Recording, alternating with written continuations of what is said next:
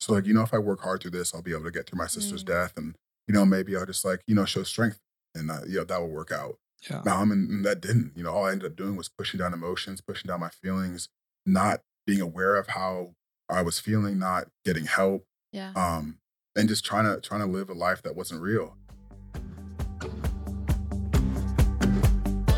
When life gives you lemons, what do you do with them? Over here at the squeeze, we, talk, about, it.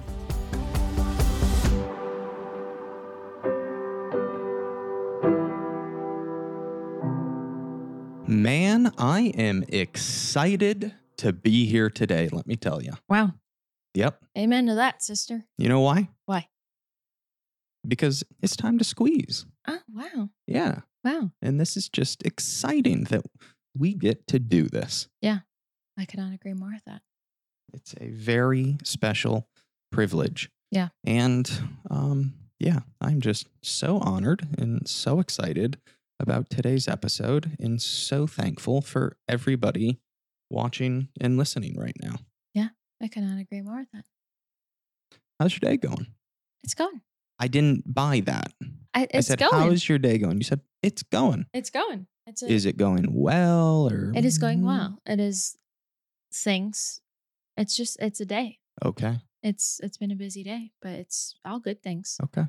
Got some laundry go, and Then I am just remembering I need to change over into the dryer. Mm, Uh, just some just some typical house just stuff. life stuff. Okay. Yeah, just life house stuff. But That's fair. we're going. Yeah. we're great. Well, at this moment, we're filming an episode of the Squeeze podcast. We are. So let's freaking do this. Hi, everyone. Hi. I don't think we said hi. Hi. Thanks for being here. We appreciate you, and we are very excited about today's episode. You guys are in for a treat. How many times are you going to say that? Oh, you just said treat, and her head popped up. Baby, that wasn't for you. That was for the listeners. Remy's on our floor. No treats for you. um, I personally am a big fan of our guest today. Yes. If you don't know this about me, I am a die, die, die hard football fan. Yes. And our guest today, Solomon Thomas. Um, I remember when he was drafted third overall to the San Francisco 49ers in the 2018 draft. I believe so. 17? Don't know. I don't have the notes right in front of me, but think it was somewhere right around there. He was drafted third overall. That is a massive, you know, talent. Yeah. Accomplishment, achievement. Um, and I'm just remembering this as as I'm talking about it, but like 2017. 17. Yeah. Uh, I was able to relate a lot of things to Solomon during our chat um, because uh, him entering the NFL, being the number three overall pick, there is such a massive target on your back and such high expectations and pressure put on you Mm. that it is darn near impossible Yeah. to hit. And sometimes it just, sometimes those things take time Yeah. and it's just tough. So I, I just respect him. He has kept with it and he's absolutely crushing it right now. So proud of him. But what's more impressive than that guy on the football field Yeah. is who he is off the football field. Yeah. So, a little context for you lemon drops before we dive into the episode. Solomon has a nonprofit called the Defensive Line, uh, which my nonprofit and Operation Happiness, we do our Operation Lemonade Gala. We just had our second one um, a few weeks ago. Our one last year, um, we actually honored the Defensive Line uh, for their work that they're doing in the mental health field and got to have Solomon's dad out. Solomon was already in training camp, so he couldn't come. So his dad, Chris, was there, uh, and just such such a lovely human, such a lovely family that we've gotten to know, and we were so excited when we heard that Solomon was going to be out here, and the timing just worked out perfectly.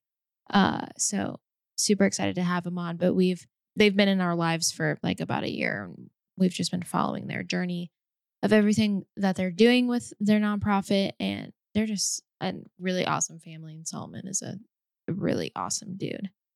Yes.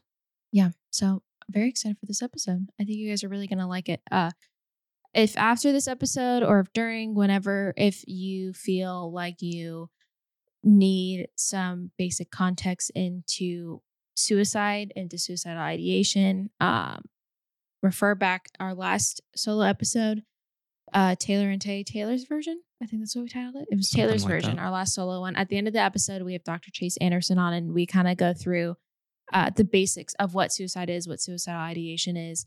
Uh, and it was very helpful for us. I still have referred back to it because it's like he just explained things so easily. And this episode is about suicide. So if you feel like you need a little bit uh, extra context into that or help understanding it a little bit more, refer back to that. Yeah. A really powerful episode. And um, yeah, I'm excited for you guys to to listen and just thank Solomon Yeah. um, and his family for Yeah, you guys are going to love him. He's awesome. oh, the best. Okay. You guys enjoy. We'll see you on the other side.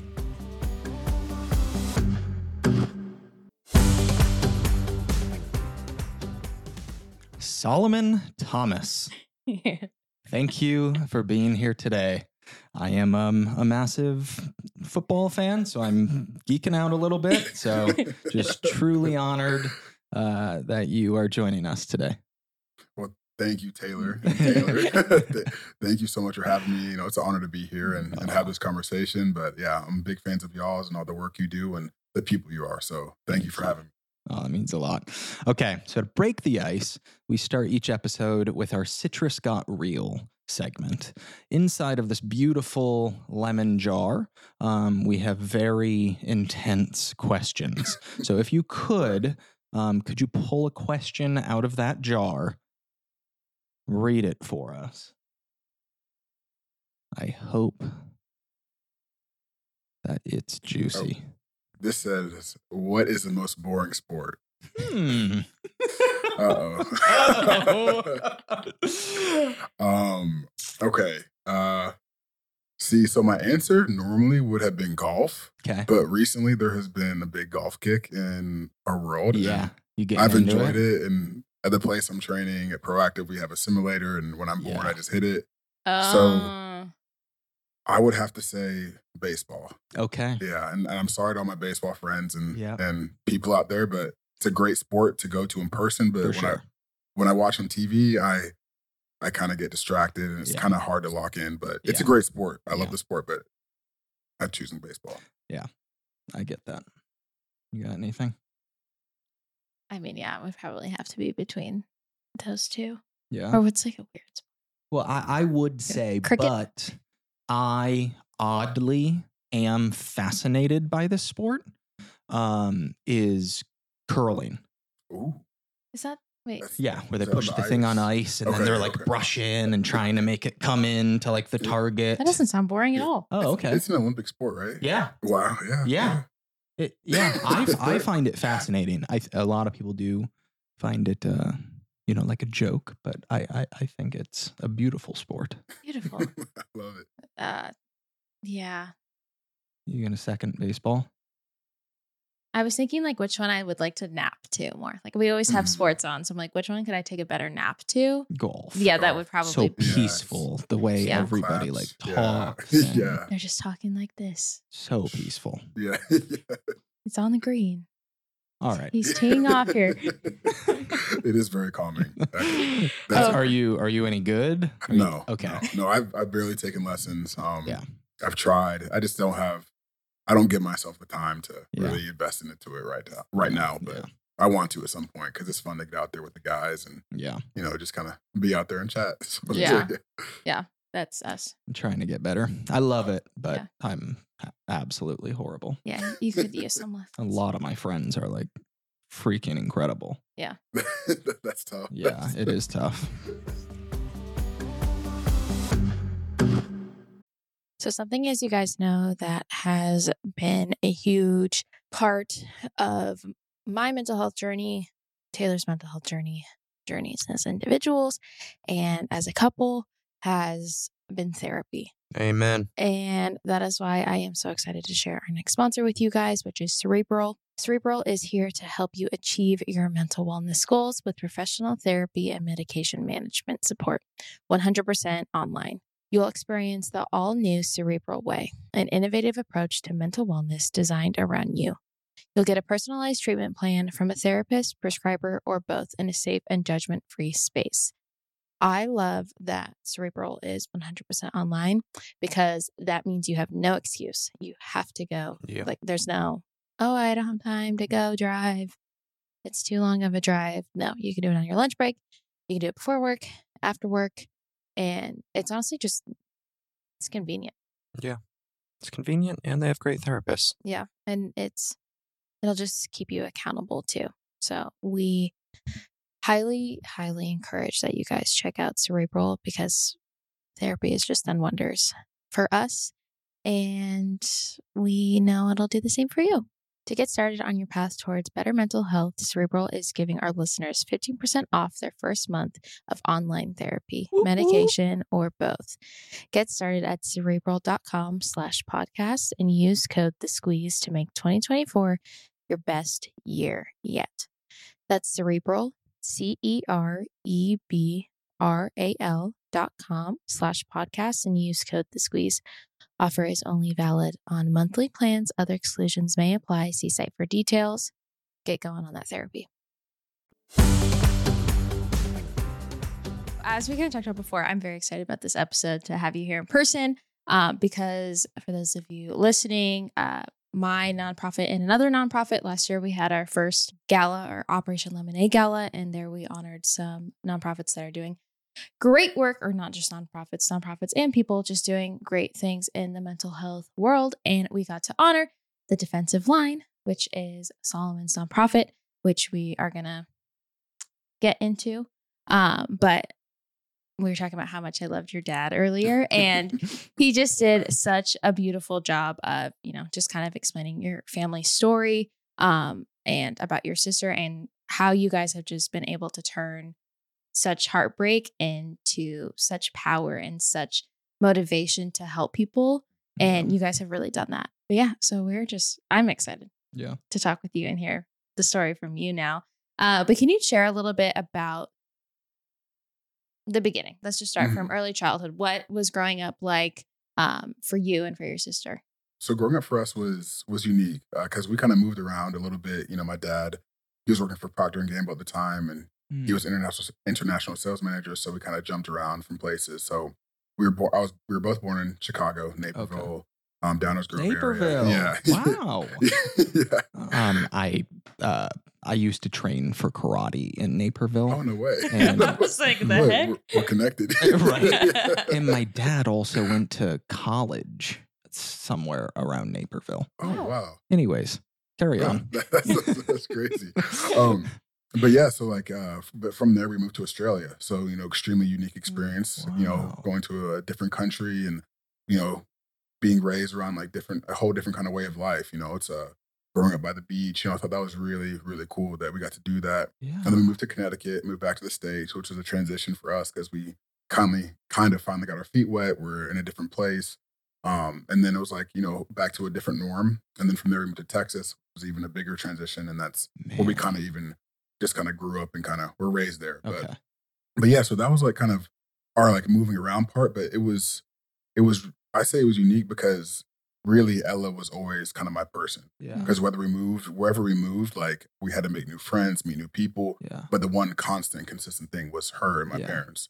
So it's kind of why my family and I, we've always been so close, just moving around, being in different places, you know, adjusting to new norms, new Yeah. new lifestyles, new countries, new states. So that, I really believe that's why, like, we've kind of grown up like kind of family first, like Mm. we've been each other's safe, safe place, safe person. So, um, but yeah, it was just, uh, I love, I, I'm very grateful and thankful for the way my parents raised us, always raising us to be perceptive, you know, to, um, you know, to give back, you know, to love others, but also just, uh, you know, find a way to like really enjoy this life and get everything out, out of it that we can. Um, so, you know, my dad always taught me like to be the best in whatever I do, whether, you know, it's in school, with my friends, being a brother to my sister, um, whatever. My mom always just taught me to like have an open heart and to like, you know, always understand that people are going through something that you never know about and Yeah. Mm. to be perceptive. And, you know, I think that was like really huge for Ella and I.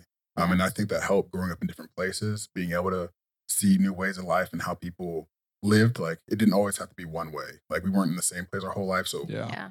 we understood that hey, people could be different and we could accept them for that and love them for that. And I think that was why Ella and I were able to connect with so many people, no matter where we lived and no matter where we grew up. Yeah. Um, and yeah, so it was a very, you know, I'm, I'm thankful for our childhood and how we were raised and places we got to live and the people we got to meet. So it was, it was very, very fun and interesting for sure. what was the so difference in age between you and Ella? So she was two years older, Okay. um, but in school she was three, three years older Okay. because she started early and I started like maybe a month late. Got it. So, but yeah, so my favorite time was she was a senior in high school and I was a freshman. So I was like Oh. the, the new fish in school and I played football and all her like guy friends would always mess with me and I would always go up on the senior bridge and mess with her. So yeah. that was always a fun kind of age gap, you know, when we were in high school and got to be in school That's- together. Yeah. That's How would I mean you kind of touched on it, but how would you describe you and your sister's relationship growing up?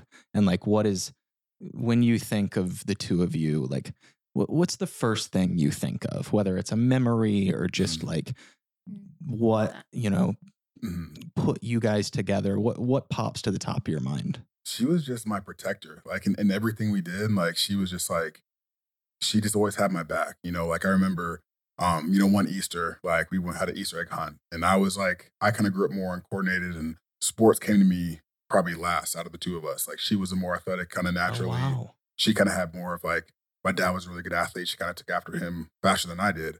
Um, and I remember like this one Easter, we had an Easter egg hunt, Easter egg hunt, and I uh, I didn't find any eggs. I didn't find one. Ella got them all, and so she dumped out her basket and she was like, "Okay, one for me, one for you, one for me, one for you." And she was just that's just who she was. She like always like had my back, and even in our even in our stages where like we did argue and we were like Of course. going through puberty and stuff and and like we didn't understand like she still like was a person like telling me hey like solly be yourself love yourself like she could tell i struggled with like insecurities in certain ways and Mm. um but she she just always like was there for me but so growing up i always just kind of wanted to be like ella yeah. she was cool she was athletic she could make friends like like as fast as anyone could she could talk to a wall like sing dance whatever like so i just always like envied to be like her and wanted to be like her like she was kind of like you know that that sibling role model for me. Wow. um so like this we were we were very close. We had all these inside jokes about certain movies whether it was a hangover or bad or or um or uh, uh bad boys uh um martin lawrence and Oh, will yes, smith yeah we, we lo- that was our favorite movie. And okay. um, we just had like we could just like sit by each other and just laugh, and you know that was just like so such special times, like Yeah. just being together and growing up and having that comfort and having that person that no matter what how I felt at school or in sports, I could go home and I could feel like I could be Solomon no matter what, Yeah. and just Mm. having that was just it's so, so special. Yeah, that's really special. At what age were you guys when you guys started realizing kind of Ella was struggling, or when when did she first notice it? Um, I would say, I don't know when she first noticed it, but I would say I first noticed it probably when I maybe I was in seventh, eighth grade, and Ella was probably eighth grade for me, and Ella was in high school. Okay. Um, and I noticed like whether it was before a test or something, Ella would get like really. I understand. I didn't know what it was back then, but now I understand she was very anxious and like, you know, her moods would swing, be different. Um, it just like certain things like that. And then it was like more than that though. Like you know, Ella would just kind of get sad sometimes throughout the school year, whether it was stuff with friends going on. You know, we were, we're both like biracial and in a very white community, and um, you know, sometimes like that was hard, like for Yeah. Ella, especially as a black woman, like Yeah. you know, um, you know, dating, making friends, you know, Yeah. being in sports, you know. So I think that affected her a lot, and and you know, so just seeing things like that bring her down, and Yeah. and I didn't understand it back in when I was in eighth grade and and or ninth grade, but um, I definitely saw differences in her personality, the way she slept, who she hung around, and um, but that's when I first kind of noticed that okay, Ella is she's going through something. I don't know what it is. I don't know how to describe it. Mhm. Um, I do now, but like that's when I kind of kind of saw stuff coming together. Yeah. Was she was she ever diagnosed with anything and when when did that happen? So I didn't know this growing up, but she was diagnosed with depression and anxiety, and, and she took medication. Well, she also was diagnosed with ADHD. Okay. Um, and you know, she took medication. My mom was, and and my dad were always taking care of her, making sure she got the right medication, or she was get in like counseling.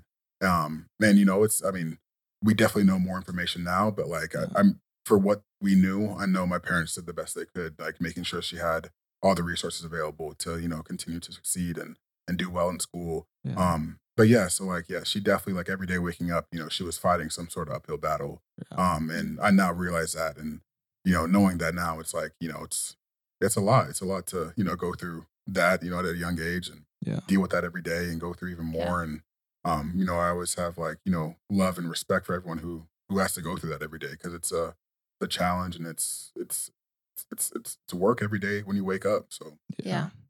When was she diagnosed? Like, th- like that your parents knew that to take her in. I do not know exactly. I think ADHD. I think that was at the beginning of middle school, but I don't know about the depression and anxiety. Yeah. That might have been later on. I feel like I know the answer to this question because I can only imagine being in your shoes um, back then and, you know, seeing your sister go through these things but not being able to fully understand it um, because it's it's just so hard to relate um, when you're not going through the same exact things but obviously you knew this is the part I feel like I know the answer, but I just wanted to hear it from you.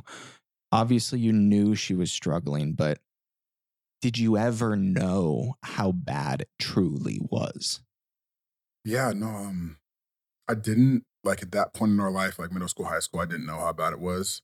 Like I always just thought, like, okay, you know, this is part of growing up. You know, Ella's having a hard time, and she's gonna get through it. Yeah.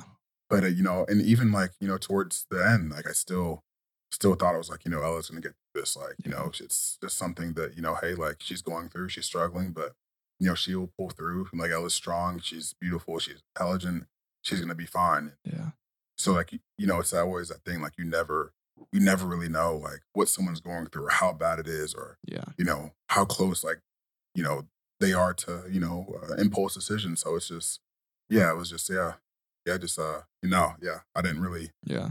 really know how bad. I feel like we, I feel like it's happened so many, like a lot recently when we find out, you know, we've lost somebody that way and people are shocked because a lot of the time it's somebody that seemingly comes across as a very genuinely happy person, a popular person, Mhm. somebody that everyone loves, somebody that other people rely on Mhm. for their smiles and it's just like it just comes as a crazy big blow Mhm. Yeah. because you just it's always somebody that you never Yeah. would expect it Yeah, no, it's uh, it's why I love like you know those shirts or you know when people go on like Twitter and Instagram are like check on your strong friends or Yeah. check on your funny friends, Yeah. check on the friend that's always laughing because like you you don't know like okay why is he trying to make everyone laugh? Like is Yeah. he trying to hide his pain? Is he trying to not talk about himself? Yeah. Okay the friend who's always strong like okay oh yeah he's giving out so much to everyone but how much is he giving to himself? Like you never know. And that's how like Ella was. Ella gave so much to so many people. She gave her heart out or whatever she had. You know, she didn't have much, but you know, her finances, her clothing, whatever, she would give anything to anyone. Like she just wanted people happy. Yeah. Um, she was that person, like you know, uh, that could connect everyone. Like um, one of her best friends used to describe her as a human narrator. Like Mhm. she could connect everyone in the room, whether it was the jocks, the band, um, you know, the debate team. She Yeah. made everyone feel like full and welcome, and they were supposed to be together. Like she just had this feeling that, like, hey, like you, she made you feel important and validated. Mhm. Yeah. Um, and so people like gravitated around Ella because she was that person. She was that strong, funny person that people were just like, Mm. you know, like I want to be around Ella. Like she makes me happy, you know, that kind of thing. And um, you know, like she was really struggling inside. You know, she was Yeah. giving out so much love, but she wasn't loving herself. She wasn't Yeah. taking care of herself. Um, she had a lot of like demons that she was fighting and a lot of things she was going through. And, you know, she just kept trying to be that person that gave out, gave out. Yeah. Um, and you know, it caught up with her. yeah yeah. I love that human narrator.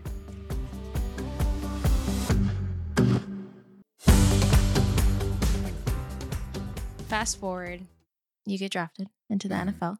You guys are all there. Third overall. Third overall. He knew that actually. Going literally I going remember in. when He was like third there. overall. Oh, I think it was third yeah. overall. Yeah. Yeah. S- S- Stanford, right? Yep, yep, yes, sir. Third overall to the San Francisco 49ers. hmm You keep up. You keep up. Yeah. Um, obviously we know the story. Can you just kind of take our listeners through that moment through kind of just like the few months that followed um with that with Mhm. Ella? Christmas and Mhm. Yeah. yeah. Yeah, yeah. So my rookie year was just kind of a, a lot. It was a blur, like getting drafted, getting to the NFL. Like I'm living my dream, like Yeah.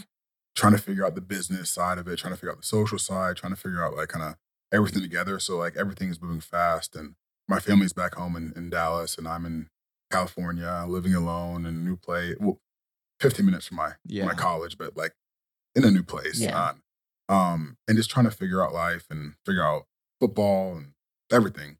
Um, so things are just moving fast and uh uh yeah, so uh um like not in touch with my family as much, like not always knowing what's going on with Yeah. Ella or my parents. Um, but like you know, when they could when they would come to games, like I would hear certain things like, okay, Ella's struggling, okay, dad's struggling, okay, mom's struggling, but not knowing how bad things are, like what's going on. Yeah. So like right before the season started, we moved Ella home from Arkansas. Um, she was in Arkansas. She was in a bad relationship. Um, the things weren't going well for her out here. So we were like, okay, let's move Ella home. Let's have her around my parents. You know, I think that'll really help her. Um, and so during the season, she's at home, and I'm thinking things are probably getting better throughout the year. And Yeah. um, a couple of times Ella came out, and she was just like, I could tell like she wasn't herself. Mm. And I'm like, you know, I'm trying to figure out what's going on, and I'm like, Ella, what's wrong? I like, um, and like she's telling me things like, you know, I just can't be happy. And you know, Mm. me now understanding how naive it was for me to say this, like I'm like Ella, like why can't you just be happy? Yeah. Not knowing that hey, she's diagnosed with depression and she's not getting the right, she's not blocking enough cortisol to be Yeah. happy. And like there's so many things between her brain chemistry and just the things that she's going to, whether it's PTSD or traumatic instances, that she just can't be happy. Yeah. Um, and you know, like this conversation like that we had, and then you know we had Christmas. You know, um, the family came out for Christmas, and it was a really nice Christmas. Like uh, Ella is, uh, you know, she's like herself again.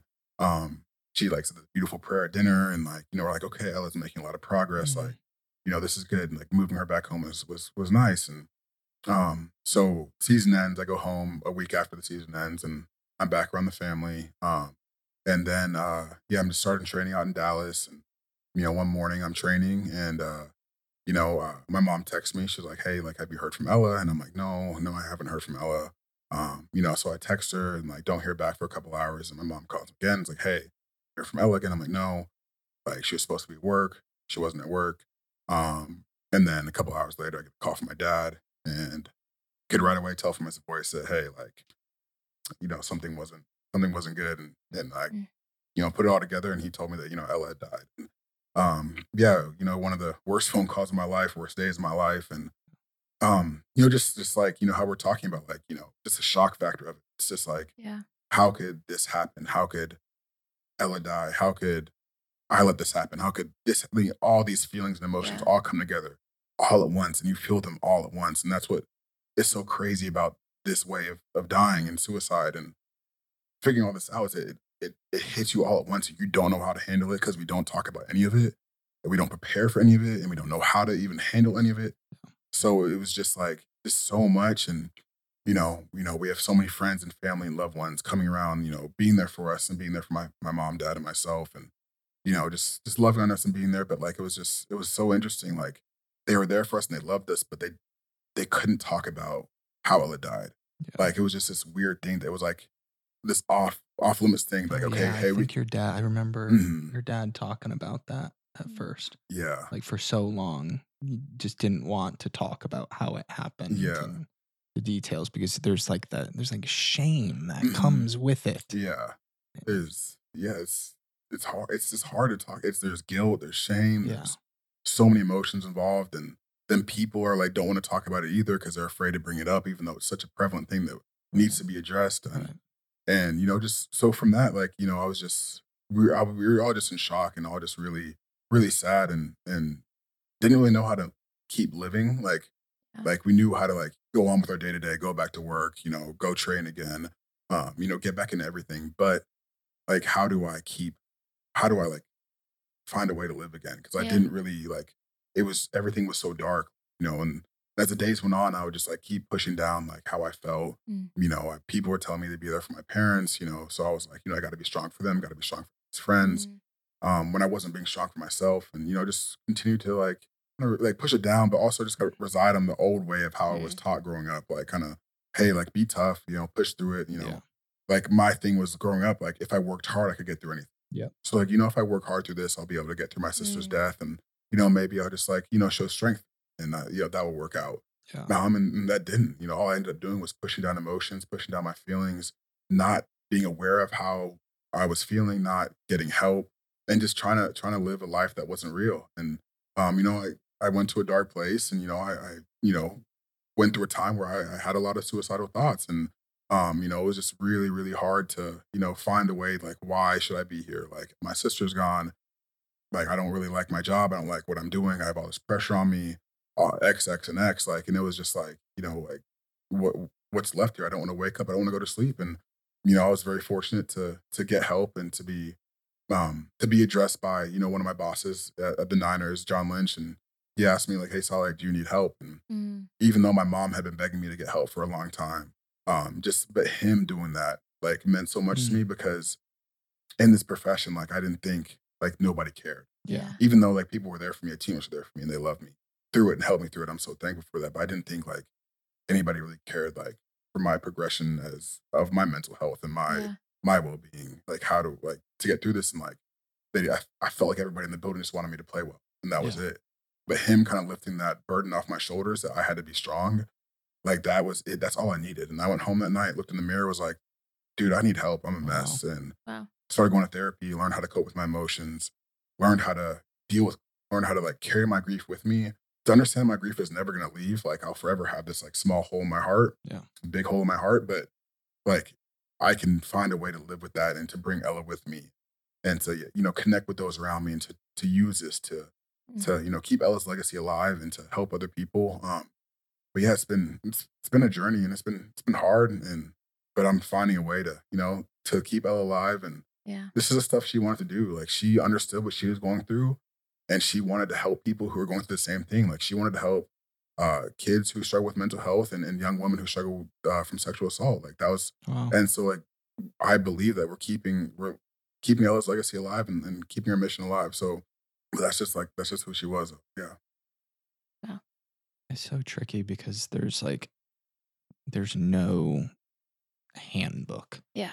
To grief. Yeah. in general. Mm-mm. Yeah. Yeah. And like I think people forget too, like if you haven't gone through grief, like obviously there's like a grieving process that is more of like a initial part mm-hmm. of the grieving process, but the grieving process is literally like your entire life. You know, Mhm. you're still grieving the loss of your family member, of your friend, of someone. It definitely is a process, but it's it's a and it's, Forever and it's thing. different for everyone. Yeah. Like s- some things that work, you know, amazingly for somebody Mhm. could not work at all for somebody else going through the same thing. Mhm. Yeah. I just feel like it's so fluid or Yeah.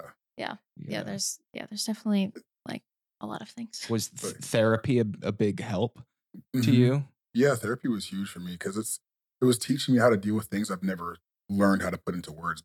Yeah. Like someone could tell me how I feel, and I couldn't put into words how I felt because I didn't have the language for it. yeah. So my therapist would keep asking me, okay, like, well, how does that make you feel? Or like, you know, like, or like, tell me more about that, and like, really challenging me to like really put into words, like, because I, I would just say like, oh, you know, that sucked or uh, that was bad, Right. but she really wanted to hear how am I doing, Yeah. and Mm. it took a while like for me to open up and like and it was my first time in therapy but once i did like i really learned how to like really kind of just let my let my guard down and be vulnerable and let my therapist know how i'm doing and she can help me through that after i after i do that but but like i, I love what you say about about grief like grief is fluid like it really is like, there's times i feel like i'm doing great and i'm and i'm, I'm on top of my grief. Yeah. and then right as i get to i feel like I'm, I'm on top of my grief my grief just crashes me right back down. Yeah. and it's so it's something that's you're always dealing with like you know for the rest of my life like i'm gonna be dealing with my grief and you know i think one thing that we all kind of do as humans that's that's so not beneficial for our grief is we grief compare. Like and, mm. and i did that for a while too i was like oh my teammate like he's lost three family members and, and a best friend like I shouldn't cry. I shouldn't. Right. He I shouldn't seems to feel be doing bad. fine. e- Why yeah, am I struggling? Exactly. And so like I would like be like, oh, I have to, I have to. But no, like we we all handle grief differently. We all handle Yeah. death differently. Yeah. We all it all hits us on different days. Like a day he might be being strong, Yeah. like, and I'm having a bad day. Like maybe when he go, goes home the next day, like he's having the same day I am. So like you never know. And I think it's important to understand that you don't have to compare your grief, and you can honor your loved one. You can honor your grief and, and really mm-hmm. address it. So For sure. I, I do feel like that's something that as a society, society we do too much. Yeah. no, that's that's so true, especially because we're all, especially men, are built to be like like oh, like I got to be strong, move forward, especially if you're comparing a circumstantial thing like on the outside, but everyone digests their situations differently. You know, Mhm. some per- like I know some nurses, I worked as a COVID nurse. Some nurses worked COVID and are completely fine. Some like Mhm. me have PTSD. Like, Yeah. you know, it's so like circumstantial. Everyone takes in, you know, whatever they've gone through differently. So yeah. you really can't can't compare it. I love how you started talking about like being in the locker room, being with the guys, Mhm. because I, whenever we have men on, I love talking about men's mental health because it is something that is very big. I'm very passionate about. Uh, I lost um, a good friend of mine to suicide. He suffered from bipolar, and he's a male. Um, so I love to just kind of advocate for it. Obviously, there is the whole stigma of like men's mental health. Um, I would just love to hear like kind of like what you've been able to see or what you feel about it being in such a tough man environment. Like it's literally the NFL. Y'all are freaking ramming into each other and like it's Yeah, Yeah. like it, men's mental health already has a stigma Uh-huh. just because we're men. Mhm. I can only imagine the environment that Mhm. you have to work in every single day and being in the locker room and like yeah, I Mhm. feel like it would even be heightened there. How have Mhm. you found how are you able to prioritize your mental health in that Mhm. environment? I've seen like a transition of mental health and from my rookie year to now in the league, and it's been it's very motivating and it's very hopeful. Because when I first got in the league, my rookie year, I had a player tell me, "Hey, you can't sit at the same table as the team clinician because people might, might think you're crazy." And you know, now I have teammates coming up to me asking about therapy. How do I get into therapy? Wow. You know, and and th- that kind of stuff. Like, so I've seen that transition, but it's all been from you know guys coming out and talking and being vulnerable Mm, whether it's you know Dak Prescott or Darren Waller, Maxx Crosby, Darius Yeah. Leonard. So many like guys have come out and talked about mental health and made it more acceptable and Yeah. been representation for other NFL players to see like, hey, okay, like I'm really feeling a lot of the things he's feeling, and it's okay for me to get help. And it's also okay for me to feel like this. Like I'm not weird, I'm not crazy for feeling this. Like, and I'm also not any more less of a man for feeling these certain emotions, whether Yeah. it's like crying or like feeling insecure or being Yeah. sensitive. Like these are all normal emotions that every human feels, whether we want to call it associate them more with men or female. They are just human emotions. So like, you know, I think I've seen that representation be such a big deal of it. But it's been a it's it's a really hard place to to like people don't sometimes think about all the, the stigmas we go through with our mental health. Like we're judged by fans, we're judged by the front office, all the scouts in the building, Yeah. like that like sometimes like if you're not you don't have an established contract or career sometimes you you feel like you can't really be in touch with your mental health or express your mental health because still there's some people in the building who might look at that as a weakness Yeah. and so oh i can't show that because now i have a higher chance of getting cut being Right. traded not making my team not making the team or living my dream out in the nfl and so a lot of people understand sometimes that part of it um, in the nfl and, and in professional sports in general um, but that's why, like, I think it's so important for guys in my position or guys like Maxx, Darren, Dak, like the guys who are Hayden Hurst, the guys who are speaking Yeah. out, um, you know, can continue to do it. Like, let's let's lift each other up. Let's make sure everyone knows, hey, we, yeah, we play this gladiator sport, but we're still human beings, and we're still go through the ups and downs of being human, and it's okay for us to feel all these things because we go through a lot, just like a lot of other people. We we have a lot to deal with. There's a lot of stress. It's it's a high high pressure job. It's a you know performance based job, and so it's very important for us to understand that hey, like we can feel these things and, and still play this sport, and we can honor these emotions and feelings and still play this sport. yeah. Um, I, I I think that's big, and I'm trying to, you know, when I speak now, I'm trying to make sure the guys know that hey, when you do take care of these things, when you do take care of your emotions, when you do go to therapy or find whatever coping mechanism works for you, Yeah. it is going to make you a whole better better person, your best self, was which will also make you a, best player on the Yeah. field. yeah. Because like if you're struggling internally and you're not taking care of those things, your body's not going to react as well. It's Yeah. like I love my dad. He, he loves calling it the whole health, and Mm. um, and he's really ingrained that in me because like when I'm not my best whole person, I'm not going to be my best whole athlete.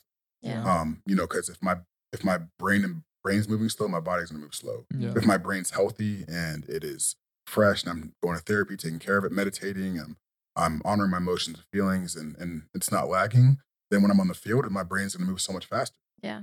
So I really that's why I love calling it the whole health and understanding having athletes understand the, the connection between the body and the mind Yeah. and the gut. Like we're, they're all so so intertwined, and it's Yeah. it's cool learning the science of mental health too. It's like Yeah. yeah, you can find ways to like just make yourself best your best self. Yeah. Yeah. That's so true. I that is one of my favorite videos I've shown you is Hayden Hurst running up to Dak after that game. Yeah, one of them was yeah. mic'd up, so it caught it. And it's just such a sweet moment. You remember that video? That was Yeah. really cool. Yeah. I love that. I love that moment too. It was- Yeah. um, I was gonna say how cool that um, you know that we have people like you, like Dak, like speaking about this because obviously NFL alone, but then also like how you have been brought up because I don't know the statistic, you may know it, but like people that have grown up in black communities are so less likely to seek help. Mhm, And with the NFL being predominantly black, mhm. it's you just have that upbringing already Mm-hmm. installed and then you put in such a masculine environment you know the, Mhm. the outliers there are Yeah. they're pretty difficult but it's really cool that you guys are speaking about it not only to help you know fellow nfl players but also kids that are watching Mhm. you know growing up and getting to see you know their role models Mhm. getting to see you know like the little little cowboys fan being like i love dak and like you know getting Yeah. to see him you know talking so vulnerably about his mental health people getting Yeah. to see you do that um it's really cool and it's so i think the other Mm-hmm. nfl members players i don't know what i'm trying to say the other teammates i, I don't know what you call them like how much they're really going to benefit from you guys talking about it because Yeah. it needs to be talked about and understood that exactly what you said that taking that step to better your mental health Mhm, it's all connected mhm. it's only it's only going to better you as a player Yeah. It is. While we're still on football quickly before you get to the defensive line, you were nominated for the Walter Payton Man of the Year award this last year, right? Yeah. First of all, Ah. congratulations. Thank you, That thank you. is we were so excited for you Oh, Yeah. We were watching at home. Yeah. Honestly. I mean, just a massive, massive, and if not the most important accomplishment in that sport. Um, so I really don't have a question about that. I just wanted to say congrats, and we just thought it was so cool, and we were so excited for you. Yeah. Thank you. Thank you both. Yeah, no Yeah, that was awesome A huge honor. That was super fun week.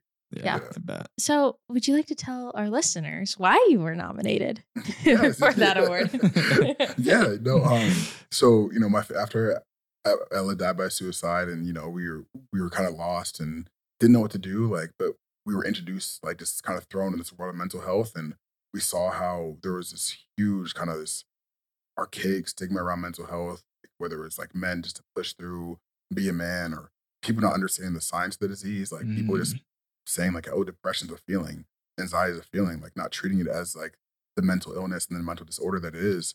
Um, we were like, there's something has to be done, and we want to be part of that that Mhm. change. And you know, so you know, it was my parents and I, and um, you know, my cousin and my uncle and, and aunt, and um, you know, some some other great friends who who have truly helped us so much, and we were able to start, you know, the defensive line. You know, where our mission is to end the epidemic of youth suicide, especially especially for young people of color, by Mhm. transforming the way we can communicate and connect with health. And you know, it's been we've been doing this for almost two years, for two years now, and it's been uh, such a great journey and, and a, a tough journey too. But um, we're doing this and we're changing. You know, we're trying to change lives by we're going into schools, businesses, sports programs, and we're we have these suicide prevention programs where we're teaching teacher any mentor of youth, whether it's a teacher, a coach, boss, employee, um, janitor, whoever it is, whoever's around youth or or around or a, is the leader of of more people, Okay. trying to teach them how to have the language of mental health, Mm. how to look for warning signs, um, you know, the resources in their area or resources in general, um, but really just how to create a safe mental health environment where you know they can have safe places, they can have these conversations. So whether it's their students, their employees, um, student athletes, whoever it is, so they they know how to they know how to talk about it, they know where to go when, when to get help, they know how to ask the right question, and then that just creates an environment where everyone's there for each other. Yeah. And so like that was kind of you know that's that's our product of how we're getting this done. But it all came from like you know I was like telling my parents like you know when I came home from school like every day like I was too tired sometimes to talk to them about how I'm feeling. But my teachers and my coaches they saw firsthand how I interacted with my friends, Mm. whether my mood was up or down, whether my energy was up or down, and so they kind of had more of a, a seeing of like okay how am I away from home and how am I really doing um six seven eight hours of the day Yeah. um, so like that's why we really wanted to attack and, and approach the teachers, the mentors, and generally that's like kind of the age group that has has been kind of not as understanding of mental health too. Um, you know, kind of like the older generations, like my parents, who Yeah. like we're really trying to change the archaic mindset. Um, but it, you know, it's it's it's been a journey, and you know, it's uh, I'm very excited about you know everything we're doing the defensive line, and you know, it's been amazing to do things with squeeze, and you know, we appreciate y'all so much. But yeah, yeah. So, but that's why I was I was nom. That's one of the reasons I was nominated for Yeah. Walter Payton Man. yeah. Yeah. That's so awesome. And it's so it's so needed because we we don't we don't think about that. We got to pay these teachers more, A, Mhm. but Hey, B, it's so important to educate those people who spend the most amount of time, you know, with Mhm. children mhm, that have that firsthand look into it. Because, like you said, you know, I definitely saw my teachers more than I probably did my parents growing, especially my dance teachers growing up than I saw my parents because I I would dance in the morning before school and then go to school Mhm. and then dance after school. And then I go home and go Yeah. to bed and do my homework. So Yeah. like during the week, I'm barely seeing my parents. So Yeah. how are they going to know if I'm going through something? Yeah. That's like such an important thing. I feel like we forget about Yeah. like educating. You have to Mhm. educate parents too, but also, you know, those Mm-hmm. teachers, those coaches, those. Yeah. Because you're spending more time with them Yeah. than your own parents at that age. Yeah. Yeah. I just think it's so awesome how you guys, um, of course, you all are always going to have that hole in your heart and that's never going to go away. But that being said, just how you took such a tragedy and have made it into something truly beautiful. You truly are, uh, you said it earlier perfectly. You truly are honoring exactly what Ella would be doing today. yeah. And yeah. you're you're living that out for her and it's just so touching. This was such a fun episode. Are you like so excited we have an actual NFL player on our couch? I am. You're our well Active. Acho. Active. First active. yeah. we had uh, do you know Emmanuel Acho? yeah, yeah, yeah. Okay, Uh, yeah. yeah, we had Ocho on. Was, of course, he Yeah. delivered a great episode Yeah. he's the best speaker ever. yeah. yeah. He's he's impressive. Uh, yeah. he's a great. Yeah. But uh, yeah, I was very excited. And um, yeah, thank you for being here. Once again, you and your family are doing amazing things. And uh, I just think it's so important and so beautiful. And we're going to be watching every game of yours this year. Hey, and Heck rooting, yeah. rooting for you. Hey, y'all got to come out to a game now. It's playoff time, baby. come on. Let's go, Jets. Let's No. go. But, uh, I appreciate y'all so much, and thank you for having me on. And again, thank you for everything you do with the squeeze, but just being great mm-hmm. people and opening the space. for- It's much needed, and it's changing the world. So I appreciate you both. Of course. Thank you, Solly. Thank you so much for squeezing us into your day. Please be sure to rate, review, and follow our pod and check out full episodes on YouTube. You can follow me at Taylor Lautner, my lovely wife at Tay Lautner. Check out the Squeeze on Instagram at the Squeeze, and also give a give a little uh, glance and a follow to Lemons by Tay. That's at Lemons by Tay on Instagram and lemonsbytay.com. And also be sure to email us, lautner.thesqueezepodcast at gmail.com if you guys have any questions, any guests you'd like to see. We've gotten some interesting emails so far, which has been awesome. But most importantly, please continue to talk about your journey with those around you and send our show to a friend that you think could use a little extra squeeze in their life. Absolutely. Toodles magoodles, everyone. My goodles.